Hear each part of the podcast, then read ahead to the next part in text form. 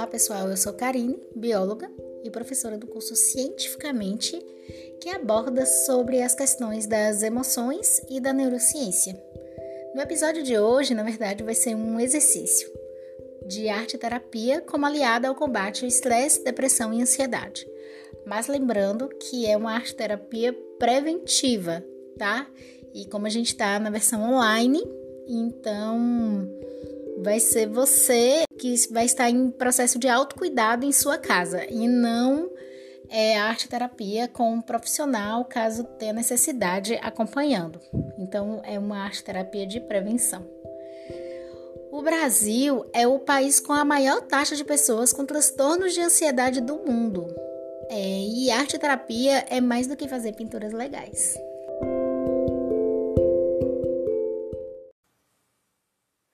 O ser humano né, vive em busca de encontrar formas de se relaxar, descansar a mente e de aliviar suas tensões de forma prazerosa.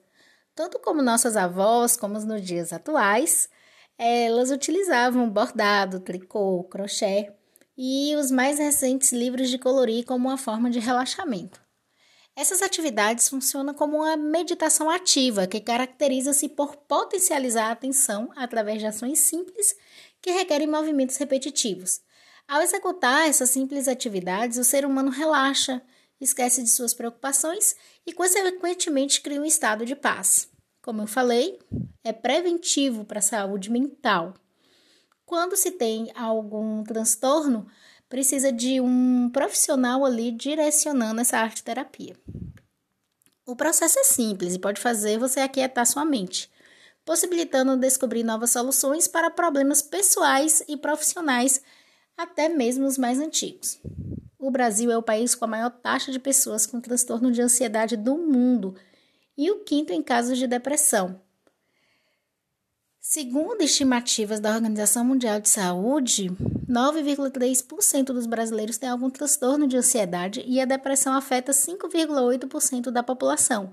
E esses não são dados atuais depois da pandemia. Pesam nesse cenário, dizem especialistas, fatores socioeconômicos, como a queda do poder econômico, o desemprego e o estilo de vida em grandes cidades. E agora nós temos essa pandemia que não acaba, né? Vivemos conectados, quase sem pausas e sem descanso. Somos dependentes do celular, das nossas redes sociais e ficamos presos por horas em um computador ou um tablet.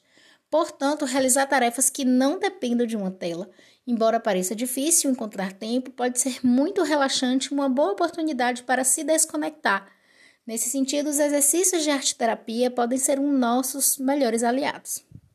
Eles são um meio, uma ferramenta para expressarmos a nossa criatividade. Além disso, sem desconsiderar sua importância, vale a pena ressaltar que eles são, por si mesmos, uma forma muito positiva de cuidar de nossa saúde mental. Entre as suas vantagens está o fato de que eles também podem ser praticados por crianças, adolescentes e idosos. Bom, pessoal, então, como desafio, né, a nossa atividade dessa semana do curso Cientificamente, vocês vão fazer uma atividade de arte terapia. Então, eu vou listar aqui seis é, opções e vocês vão escolher uma e vai fazer elas do, diariamente até né, semana que vem, segunda, conclui nosso essa semana. E nós é, postar pra gente no grupo do WhatsApp ou na sala virtual e nos contar também a sensação que você teve ao fazer a atividade, tá? Postar a foto do que foi criado. Então, nossa primeira atividade é o colorir. Então, enfrentar uma folha em branco é complicado.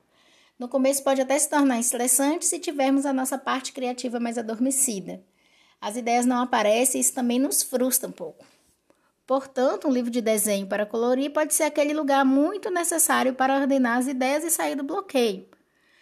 Pode ajudar a liberar a ansiedade, despertar nossa criatividade e, com isso, viajar além de nossos pensamentos. Mas a folha de papel em branco é bem melhor. A pintura oferece aos adultos e adolescentes a oportunidade de se sentirem crianças novamente, porque permite que vocês brinquem com desenhos e com a recreação dos sentidos em uma atividade que evoca os estágios anteriores da sua infância. É uma maneira de voltar no tempo, quando os problemas podiam ser relativizados ainda mais. A pintura não faz com que os problemas desapareçam, claro, mas nos ajuda a aliviar o estresse que eles nos causam. Além disso, nos conforta e liberta a mente das exigências do dia a dia. Para estimular a criatividade, o ideal é que você desenhe e não pegue o modelo pronto. Mas se tiver muita dificuldade, comece pelo modelo pronto. O importante é que você faça o seu exercício de colorir. Bom, o segundo é desenhar ao ar livre ou na areia. Todos nós temos uma parte criativa no nosso interior, mas às vezes é difícil encontrar o tempo e o espaço necessário para que eles aflorem. Para superar essa falta de relaxamento interior, precisamos fazer um pequeno exercício de vontade e usar estímulos para nos ajudarem. É por isso que desenhar ao ar livre pode nos dar essa oportunidade para a paz. Estar em contato com a natureza, respirar profundamente, encher de ar os nossos pulmões e nos libertarmos através do desenho. Podemos escolher entre desenhar uma lembrança, uma imagem ou algo que temos diante dos nossos olhos e que queremos capturar em uma folha de papel.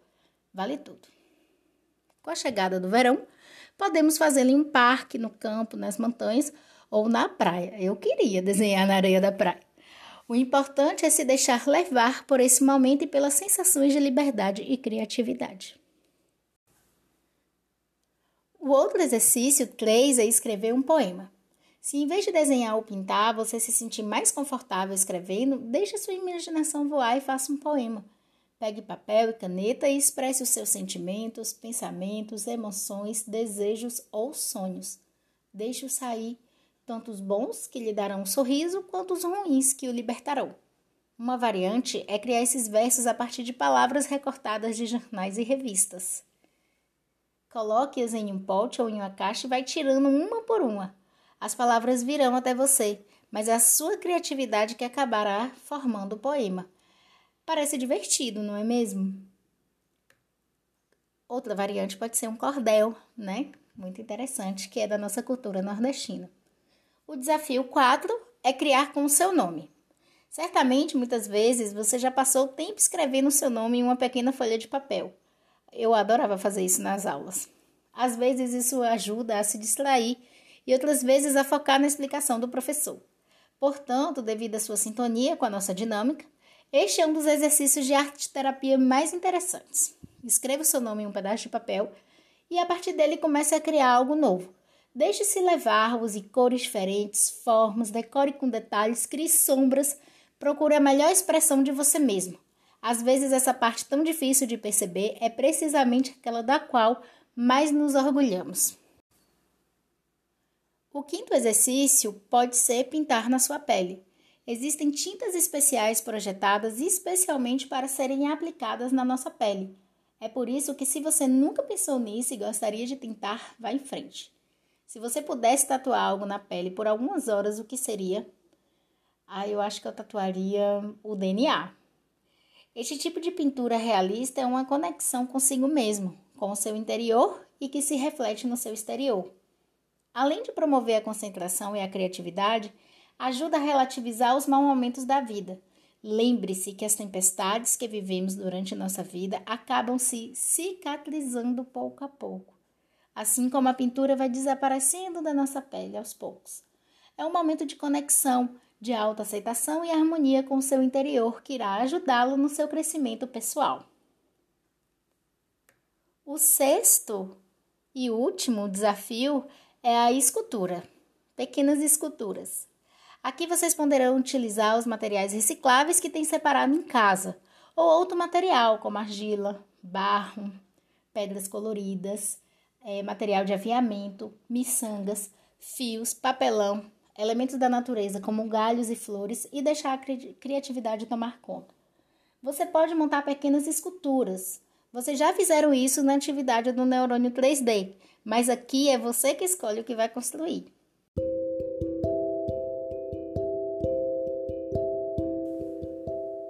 Esses exercícios de arte terapia são uma expressão livre para canalizar as nossas emoções, aprimorar as nossas habilidades e incentivar a nossa criatividade.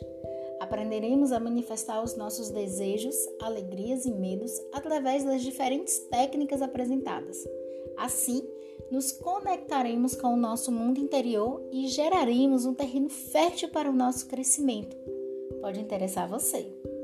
Escolha um dos seis itens, reserve um tempo por dia, depois poste a foto lá na nossa sala de aula virtual ou no grupo do WhatsApp, a foto da sua obra de arte e a sensação que sentiu, os pensamentos que vieram à mente quando estava nessa prática.